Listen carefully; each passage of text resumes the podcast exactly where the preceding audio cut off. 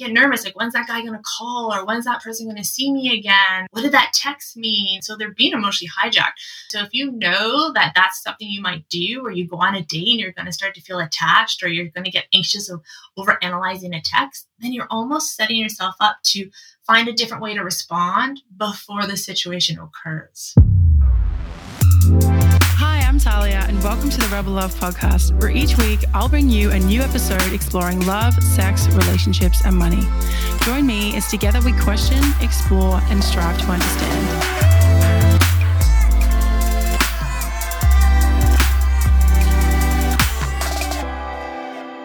Everyone, welcome back to another episode of the Rebel Love Podcast. Today, my guest is Nicole Haley, a dating and love coach from Canada.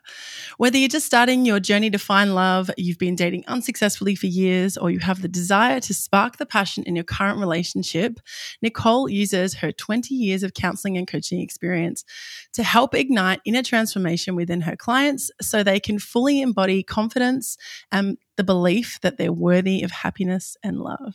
Hi, hmm. Nicole. Welcome. Hello. Hello. Nice to be here. Thank you.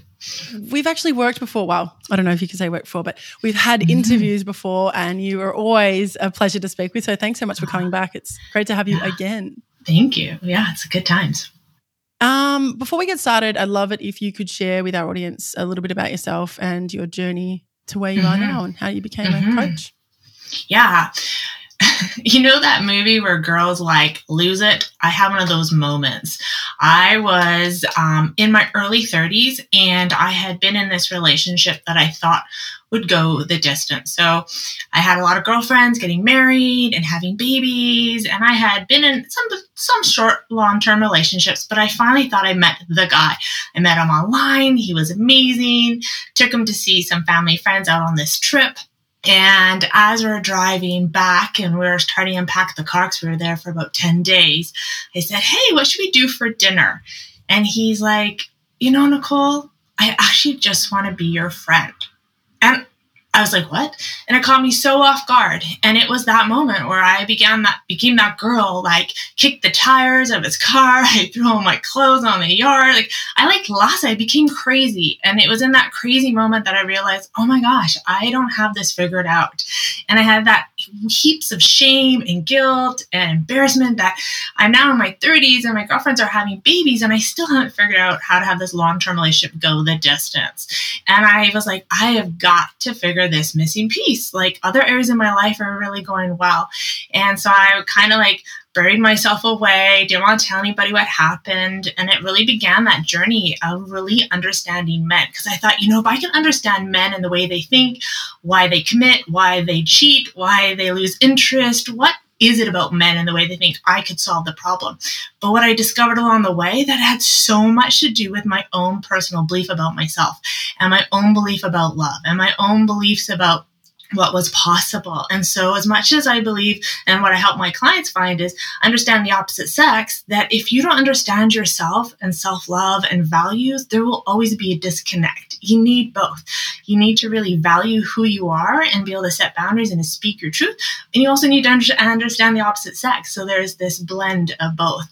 And so, that's what that journey began. And, and then I ended up coaching a lot of women around that because I was coaching them on how to have confidence and self love and all that yumminess. But what they kept saying is, I got this in all areas of my life except in my love life. And so that's where it all really began to shift. But it was this own journey of really uncovering a lot of these elements that we'll probably talk about today. Mm-hmm, mm-hmm. Well, I love our topic today. We're actually going to talk about stop feeding the saboteurs that are, are hijacking your love life, which is yeah.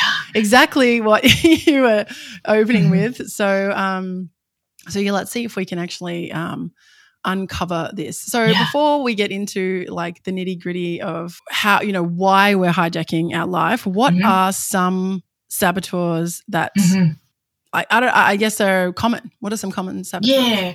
So there's about 10 of them. We have one that's a real main one, and it's that inner critic voice that really kind of hijacks how we feel about ourselves. I call mine like that inner bitch. that voice that no matter what you do, it's always like you could have done better. You should have done that. Why did you say this? And then there's always like accomplices that come along with that inner voice.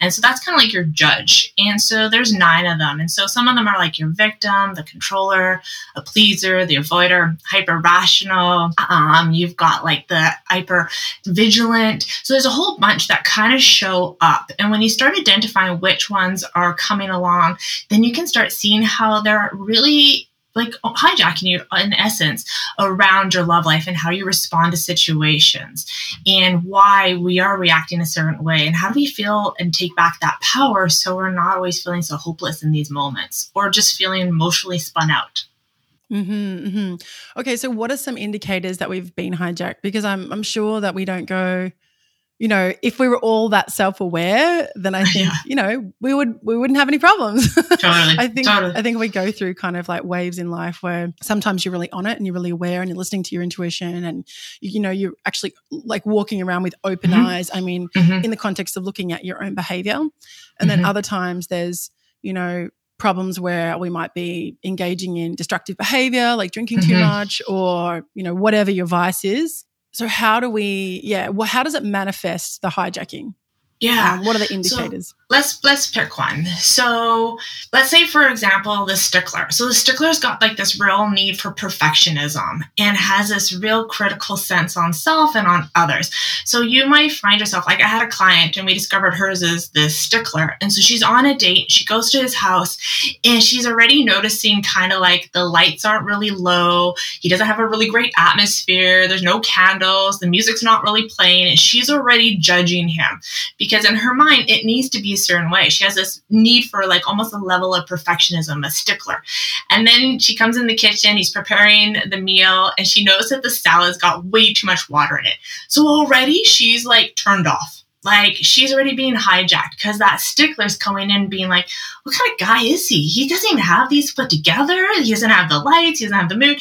So that moment had she not done the work, she's being hijacked already, like missing the moment, missing the fact that this man's really trying his best. He's probably got, got this great energy. Maybe he forgot about the candles. Maybe didn't have time. He was running late. Maybe his CD player wasn't quite working or his iPod or whatever it might be. But in that moment, she doesn't see any of it. She's just going into that judgment. And so we can get hijacked in these little ways. And so there's ways to get around it. Another example could be like a controller.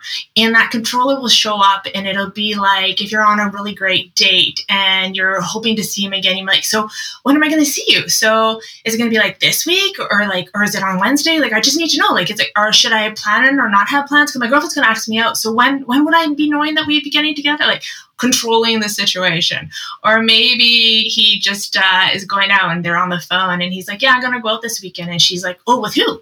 And where are you going? And, and who's going to be there? Like, kind of wanting to see it. So she'll find herself kind of controlling the situation. So we'll get hijacked in these little subtle ways that really pull us out of our authentic self, essentially. And so these saboteurs are come from like a neurological brainwave and a sense of like our survival. And so they're all all come from a very young age. It's not nothing wrong, but it's like they're not serving us now. It's like they kind of aren't purposeful. And when we were little, they probably helped us really manage life and to be able to perceive what was going on. But now, as an adult, they kind of hinder us from really being our authentic self and trusting ourselves and really believing in our ability, like you said, our intuition and our sense of sage or higher self, our wisdom. And so when you start to see these moments, that's when you can be like, oh, wait a minute, this isn't what I really want to feel, or this doesn't feel, I feel off. And that's when you can start to see them.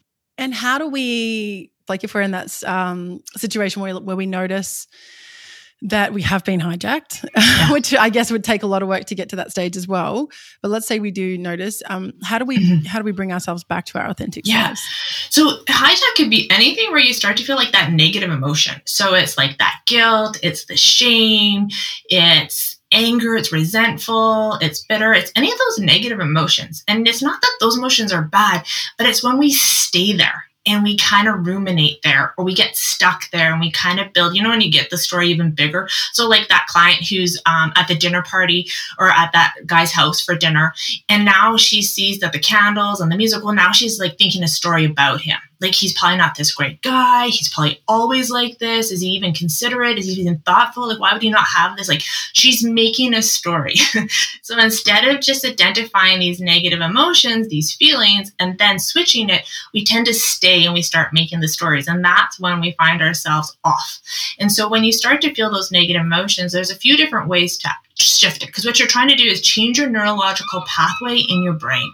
Because you've already got a pathway in your brain that's really easy right? And so we're trying to rewire it to think something different to respond differently. And it's with practice. And this is why it's called like mental fitness. It's like you're building this mental fitness muscle to really see a situation differently. And so one of the things like once you start to notice oh i'm in a negative space or i'm feeling like resentful in this moment one of the ones is you can do is rubbing your finger so gently. So it's like mindfulness, and you're just rubbing like your thumb and forefinger so gently you can feel the ridges on your fingers and what you're doing in that moment and you just take like five breaths or you just taking that moment you're stopping that thought process in the moment. So when you start to feel that anger, when you start to feel frustrated, when you start to feel upset, if you can notice that feeling and then just pause, it gives that moment for your brain to be like, oh, wait a minute, I don't have to go down this path and make a story. I could stop and maybe start looking at it differently. And there's different ways you can now start looking at these situations. I like that. So so you notice what's happening and then you interrupt that pattern by yes. rubbing your forefinger and your thumb together and breathing. Mm-hmm. Yeah, I love that. That's a really simple tool that you can literally simple, totally. Mm-hmm. And there's another one you can do too. Like you could um, listen right? So in that moment, so with that client in that house, she could like say maybe she rubs her finger, fair enough, or maybe she could have just listened in that moment to like see if she could hear the sounds outside on the street, to hear if she could hear like the food cooking in the oven, like even just being audible, like listening for like five breaths if you're more audible, right? Not so much tactile, right? It could be visual where all of a sudden you're looking really intently at something. Um, so you might even have like your phone, you might be just really feeling the texture of your phone case or looking at the color of it all you're doing in that moment for five breaths is really interrupting your thought process, which is so trained to create a story to respond so that you can start looking at it differently. And it starts to shift and it starts to take back your power. Mm. And you start to create a different experience because that's mostly what we're all trying to do is create this happiness and this way of feeling peace and calm and energized. But the way to get there is to stop the story and to mm. stop the story to create something different. Mm, yeah, that's really, really good advice. I remember when I went to a counselor like years ago now, and I was frustrated with my partner at the time. And he just kept doing this particular thing. I actually can't even remember what it is now. yeah, but I remember, yeah, it was it was really frustrating, and it kept happening. And I remember my therapist saying, "I want you to try this weekend. Mm-hmm. I want you to try just not reacting. You can mm. still feel the feeling of yeah. being frustrated, but I want you to just to see what happens if you don't react and just try it on for the weekend. Just try it on. And I was like, yeah, okay, cool. I can do that. And I could not believe it because because she was like, you know, as we all know, you are only in control of your own behavior. You cannot right. control somebody else as much as sometimes you want to. You cannot. Yeah. So she was like, you know, you're in control of your behavior, so you can still feel the feelings, just don't respond.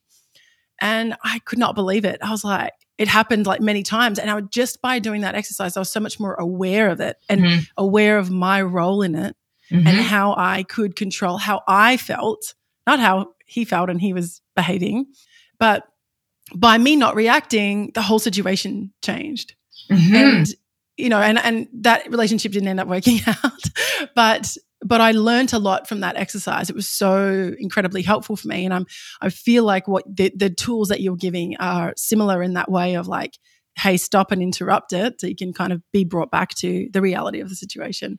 Yeah. And I love what you're saying It's like in that moment, you learn so much about yourself. And I mm-hmm. really mm-hmm. believe like every relationship we're in, whether it's platonic, friendship, family, or romantic, is a container to learn more about ourselves. It's an opportunity to keep going deeper in understanding ourselves, understanding that self love, that empathy that sometimes feels like a bumper sticker. We're like, well, how do you even have self love? Well, self love is really getting to know yourself and doing the uncomfortable in those moments, right? It's speaking up, it's setting a boundary, it's changing your story so you're better aligned, even if it doesn't feel, excuse me, good for somebody else, right? That's self love. And so, like you said, that journey is more about you than anybody else. And this is really what we're doing here when you talk about this exploration is really about that.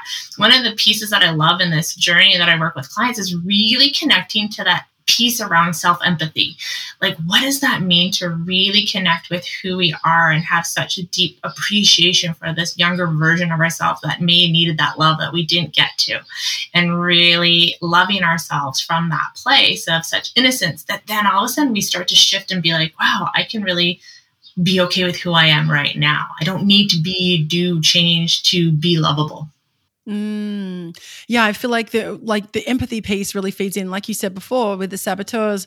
Perhaps they came from our childhood, and like they were necessary back then, but they're not necessary now. So the tools of giving us, you know, like the the awareness through the the rubbing your finger and your uh, thumb together and just being brought back to the present moment. It's kind of just like constantly interrupting and realizing, like you said, that we don't need those anymore, yeah. and then kind of letting them go and mm-hmm. and that's where the empathy comes in like Yes.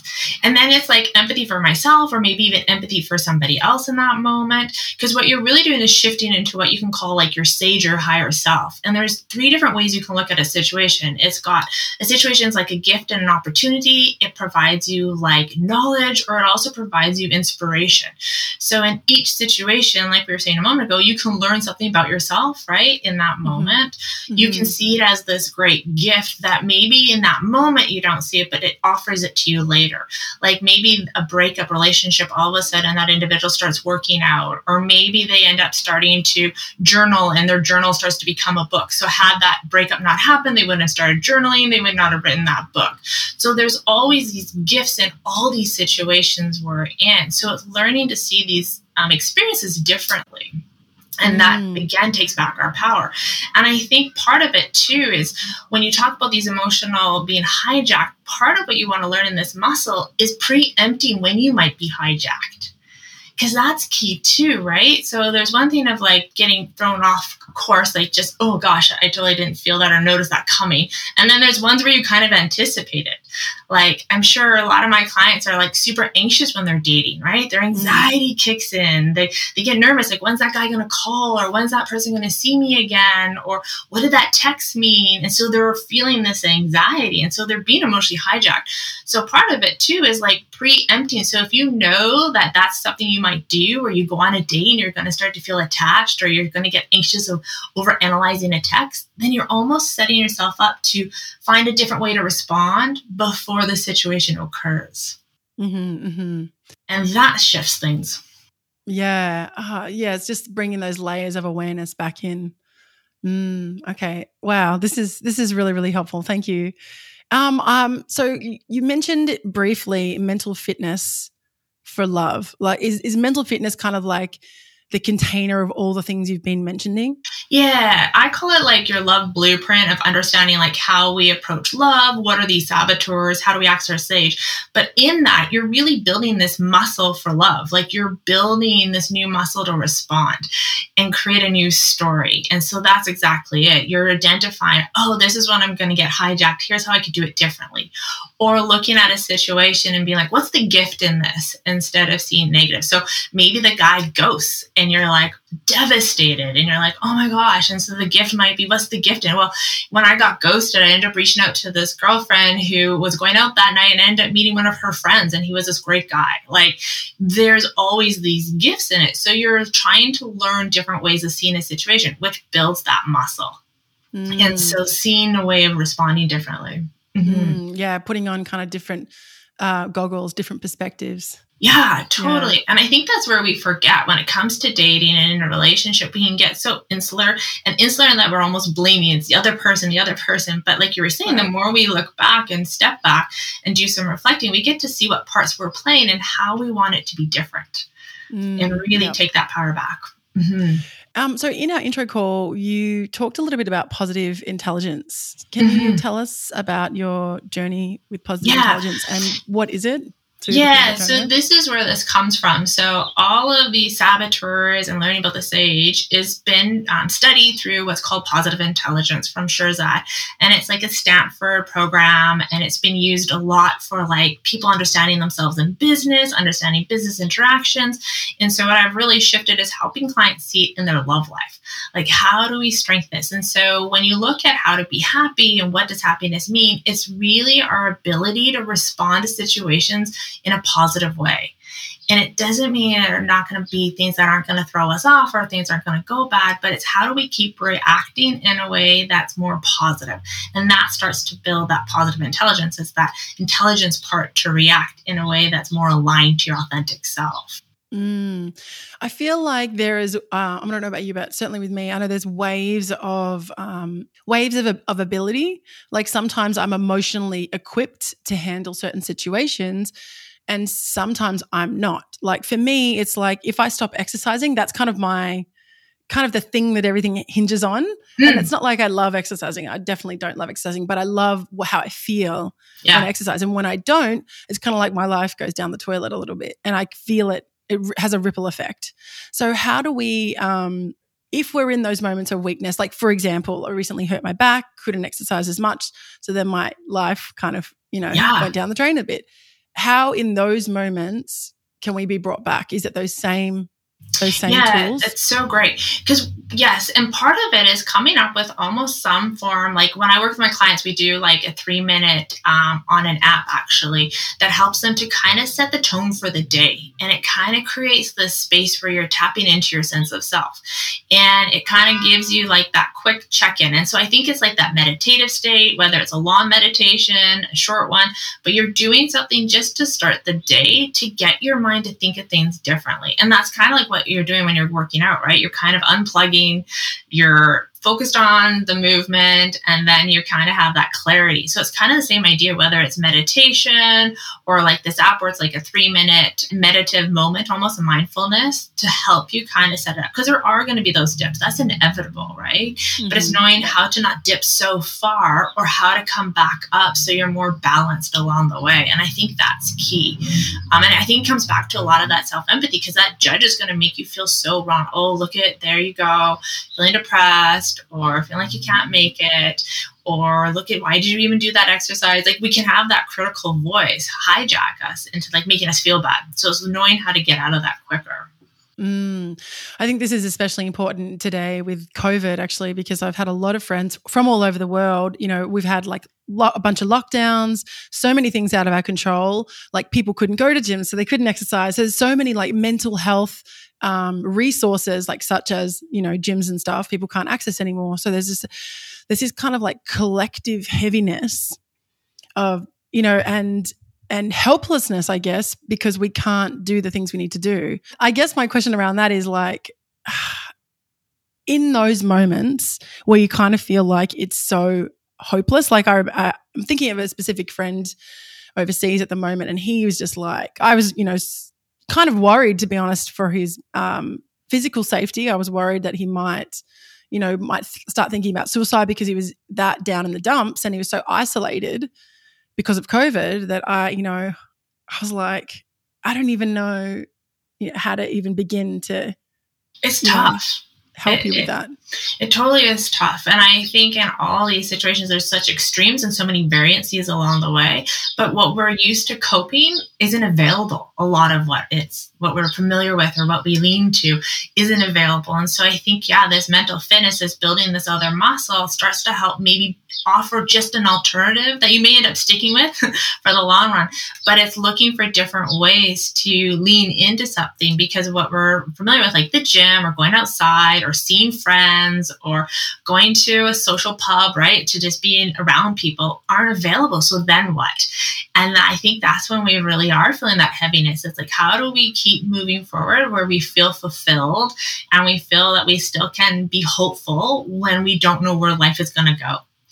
And I mm-hmm. think that's the hardest thing right now. And a lot of my clients are long distance dating, like they've been separated, their partners, or they thought they were eventually going to get to their partner, they can't, or they're maybe dating long distance. Like there's so many variables right now, right? And so, how do you become okay with not being able to control what the world's doing to us and how do you get to stay really present and be in that moment i heard this great term have you heard of it called um, tripping um, and the concept around tripping is we're tripping out because we can't plan ahead.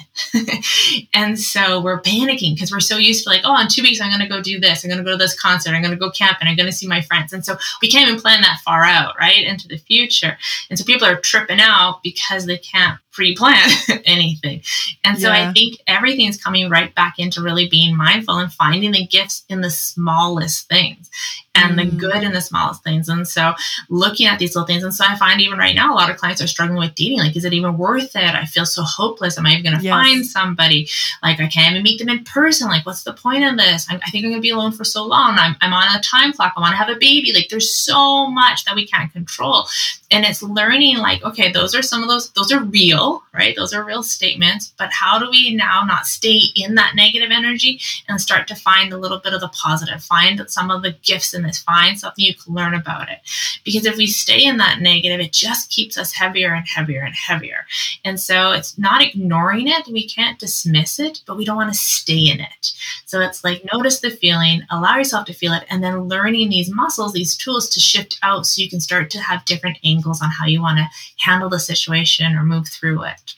Mm. Is the key. Okay, cool. Yeah, this is I feel like this is really helpful because yeah, like you said don't stain it. That's the that's the thing, right? And um, what was coming up for me when you're talking about this is um obviously, I mean, it's like anything, right? If you go to a gym and you don't know how to work out, you hire a personal trainer. And if you can't find one, then you look online and you know, research. So how how can we like let's say we want to enlist someone's services such as yourself, but we may not have the resources to do that how what are some other ways like what's some like reading material we can go to? What is some other resources that we could access yeah, so you could definitely like. I think YouTube's amazing. like there is so much out there. Um, you can get addicted to it.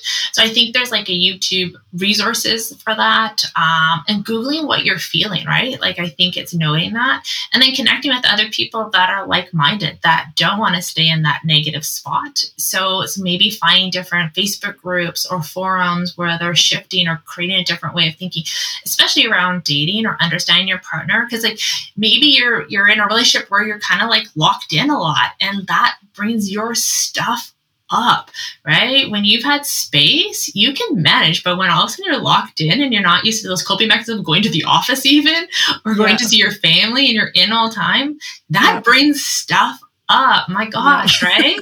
And so you it brings in these things. So it's like how do we cope? And how do you create these inner spaces? I was in an article talking about how do you have your own personal space in your house when you're in a small space with your partner? And i said maybe you create some space in your closet right? Or maybe you have it where you have like zones for a few hours. Like the living room's my zone and the bedroom's your zone for the next two hours and no one you can't cross over until the buzzard's up, right? Like, how do you create some personal space when there really isn't any, right? Because we need it. Mm. So it's trying to figure out what are some of these ways you can cope and figure out what do you need in the moment and honoring it. And speaking up for it, right? That's the biggest piece I find. And one of those saboteurs is the avoider, and the and that's what I am.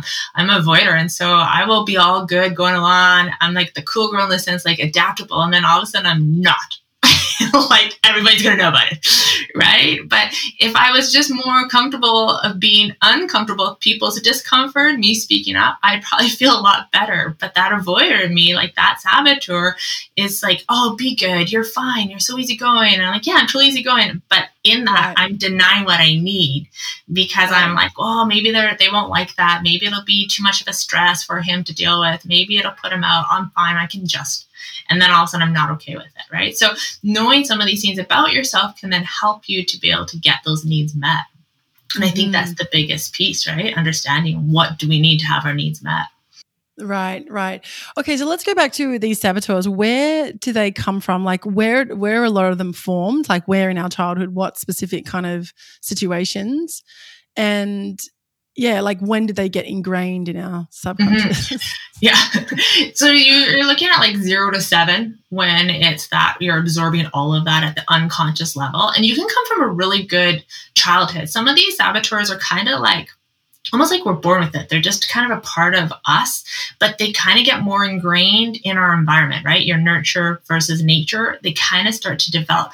And so it's different scenarios that will come. So like a controller may come from an environment where they grew up and it was really unstable. Maybe the parents were um, fighting often, not maybe like super toxic, but enough that it made that little person a little uncertain and didn't always feel safe. And so maybe they're out in the backyard lots because they're playing because it just was quieter, right? So it doesn't have to be these extreme environments, but they're they're going to want to control to feel safe, and so that need later on it shows up. Or like the pleaser may have been in an environment where there's a lot of tension or wanting to be part of the siblings, right? Like not wanting to be left out. So they would do whatever it took to fit in with the siblings that were maybe a bit older. And so now in their love life, they're a people pleaser. They'll do whatever their partner needs in order to get that love. And reassurance and affirmation and even though it's unhealthy like they're over giving they're over delivering so it comes from like that zero to seven age um, and it doesn't have to be like i was saying really extreme environments it's just kind of what we learned at an unconscious level that no longer works now you know what I just thought? I was like, can you imagine how many of those saboteurs are being formed now with people in lockdown, with children yeah. in lockdown? Yeah. Because you oh, know, gosh. it's so stressful as an adult dealing with this pandemic. Imagine being a child.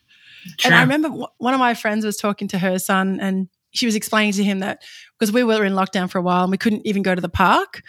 And she was explaining to him that we couldn't go to the park. And she goes, Remember why we can't go to the park? And he goes, Yeah, because of the virus. And and I was just like, whoa, like this kid is like, you what know, they're learning. Mm-hmm. Yeah. And so I wonder how much, you know, and also, like you said, there's space in the house. It's the same with the children. Everybody's in the house, and like we were actually allowed out for an hour a day with your family.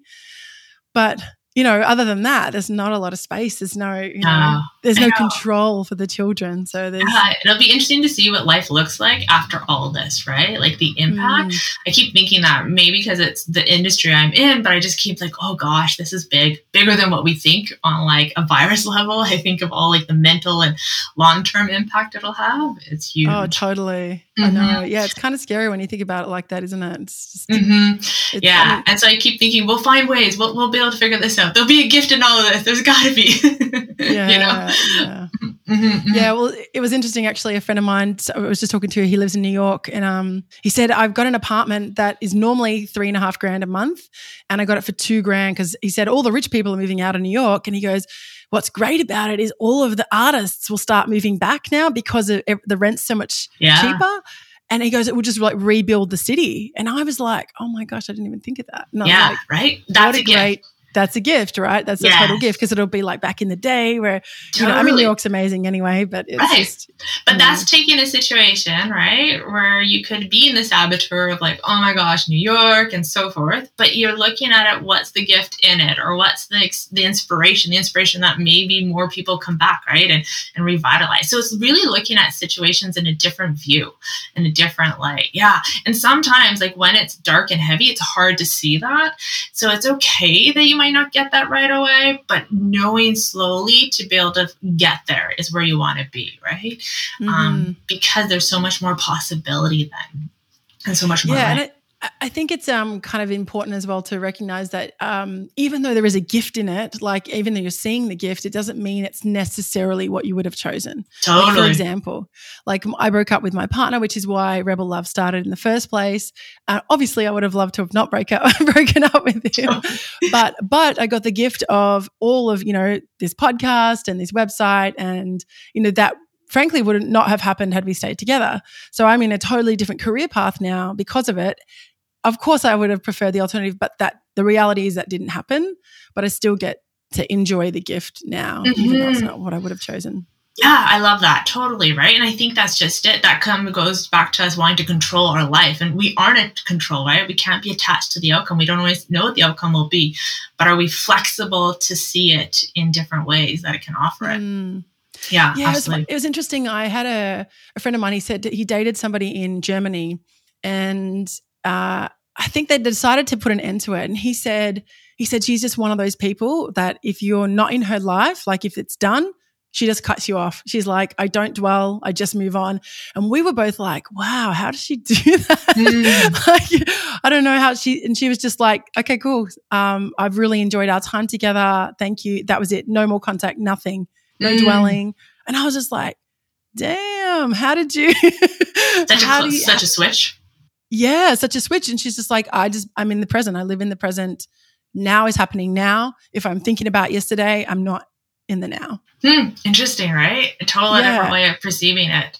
Mm-hmm. I was mm-hmm. um, talking about that not long ago on another interview about how to get over an ex, and I was saying like no contact's really powerful in order if you want to have a friendship later, so that right. there's like that changed energy. But when you're that complete, you, yeah, you're really it's each journey, right, of where they're at and what they need to move forward. Mm-hmm. Mm, I yeah, was like, how did that form? Yeah, it's really, it's a really handy skill for sure. Yeah. if you could yeah. model that and sell it, you'd be totally. rich. Especially when you have the exes that you keep wanting to go back and thinking about and replaying. Mm-hmm. So yeah, true. yeah. I remember someone saying to me, I was like, "What'd you do this weekend?" And she's like, oh, I fell into the arms of a familiar ex. It was amazing. Right. it was just a really lovely weekend. And I'm like, yeah, it's lovely in the moment, but then it's like, it's dangerous too, because you're like, why did yes. why did it end in the first place? yeah. Oh my gosh, that's so true. And then it puts you back in the story of like, mm-hmm. did I do something wrong? What's wrong with them? Yeah, mm-hmm. it keeps you really sometimes stuck. yeah. Yes. Oh yeah. I've definitely been in that stuck moment. Mm-hmm.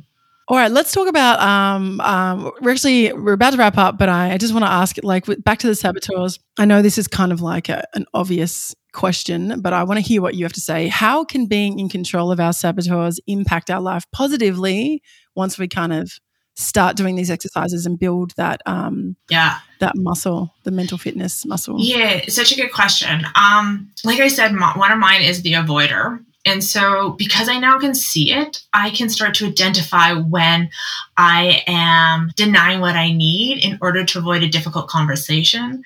My other one's a pleaser. So, my pleaser will go above and beyond to try to get that love, try to get that affirmation, the acknowledgement at a cost of overgiving, which then results in me being resentful, like really resentful. So, it's now that I can identify it, same with my other clients, like the ones that are like the hyperachiever or into the victim once you can start to identify what yours are, you'll know what you need then to have your needs met so that you're not always being hijacked. Or if you do get hijacked by your saboteur, you're not staying there. And you can see the patterns. Like when I identified that I was this pleaser, I was like, oh, that explains when I was in this new, new relationship, I did his laundry. Like month two. And I thought, oh my God, he's going to think how great I am. Look, I'm doing his laundry. What a great woman. He's going to think I'm such a catch. Uh, no, that's like total mothering turn off energy. But in my mind, my saboteur is like, yeah, you should do it. Like, you'll totally get the love you want now. And so looking back, I'm like, oh my goodness, what was I thinking? But I wasn't. I was in that whole entire saboteur pleaser. So once you start to know what yours are, you can kind of see patterns that you can start to change, or you can recognize how to not be in them as much, right? And mm-hmm. what you need instead. So I think it really gives back your power. And then it really helps you to start accessing your sage and this part of you that's a lot more in control of your authentic self and, and getting these needs met in a healthy way. Yeah, and not getting angry about it. Um, I had I had a partner who was really really good at that. He just he wouldn't he'd never get angry. Mm. He'd just be very firm. This is this is what's happening, mm. and and I'd always try and convince him. I'm like, well, what if we did this? Well, what if we did that? Right. And he'd be like, Talia, no, not happening. And he'd never get angry. He'd never get angry. He was very in control, but he'd be like, not happening. Yeah. And that would trigger me. like that would trigger me because that would be like, no, we're having a discussion. No, no, we're having a dis- like I push back, right? Because I can already feel the trigger. so well, it was more. It was more to do with like I wanted him to do something and he didn't want to do it. So it's not like, and it wasn't like things that that were really up for. It wasn't like a communal thing. It was Got more it. a thing of like I wanted him to do something and he didn't want to do it. But he'd never get angry. You know how some people just yeah. get angry when you start talking about them. They're like, oh, and then it's like the whole vibe of the conversation changes. I just loved that he was so able to be firm in his position yes. without being yeah. You know, an angry pants about it. Totally. But do you see why I'm triggered? So that triggers me because my pleaser in me isn't firm Like right. I'm the opposite. I will always adjust and loosen my boundaries to make someone else happy. So when someone's so firm, I'm mm-hmm. like, what do you mean you're not going to adjust your boundaries for me? I would do it for you, right? right. But I'm, it's unhealthy that I'm doing it. He's more right. probably in that healthy, so clear on what he's willing or yeses and nos, and I'm not. So I'm triggered because I actually need to be more like that. I need to step into being more clear and more firm and being okay that someone's upset, like myself. yeah, yeah. And I wasn't, I don't know if I was necessarily upset, but I was just like, oh, I really wanted what I wanted. Yeah.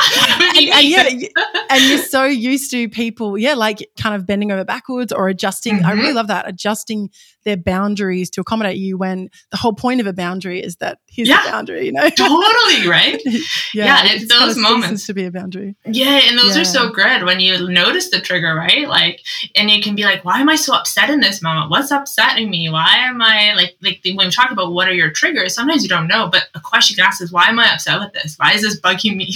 right? He was yeah. he was just calm, he was clear, and so why is this pissing me off? Well, maybe because I'm not good at this, or I'm so used to bending and he's not bending for me, and this means something that if he loved me, he would. And so right. it's this whole idea of like getting to explore what's underneath it.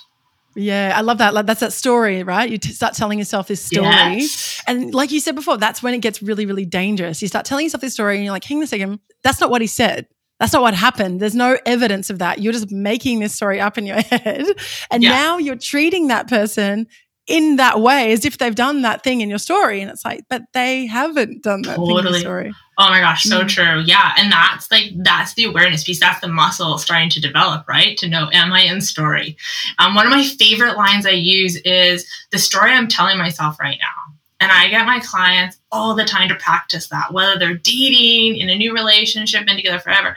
So he's late, or like he said no. The story I'm telling myself is you're saying no because you really don't love me and you don't care about my feelings. Or you're late. The story I'm telling myself is you didn't care to call me because I was low priority to you. Like, whatever the scenario is, it creates space for clarity and it stops the story from that moment on because otherwise i'll keep like you said building a story and responding from my story instead of from truth mm, instead of what actually happened yeah and and the reality of the situation in that scenario as well is a lot of people just aren't aware aren't aware that they would need to call you mm. know, and say, "Oh, I'm running late." And and mm-hmm. I guess the, the way the way you can communicate that is, "Hey, like, um, you know, just ask, hey, if you're running late, do you mind just yeah. Because the story I'm telling myself is that you don't care. Mm. he'll be like, No, of course I care. I was late. I was running. I was distracted, or the call went long, and I didn't want to interrupt the call to call you. And you're like, Oh, okay, good. of course. And then the other line I love giving my clients is I know your intention is good, and right? Like i know you meant well or i know your intention was well and this hurt my feelings and this bothered me right? Because when we're with somebody our intention is to be with someone that is a good person. We're not dating assholes on purpose. We're right. intentionally dating nice people. So you're going to assume their intention is the best and we're just having some miscommunication breakdown Mm, yeah.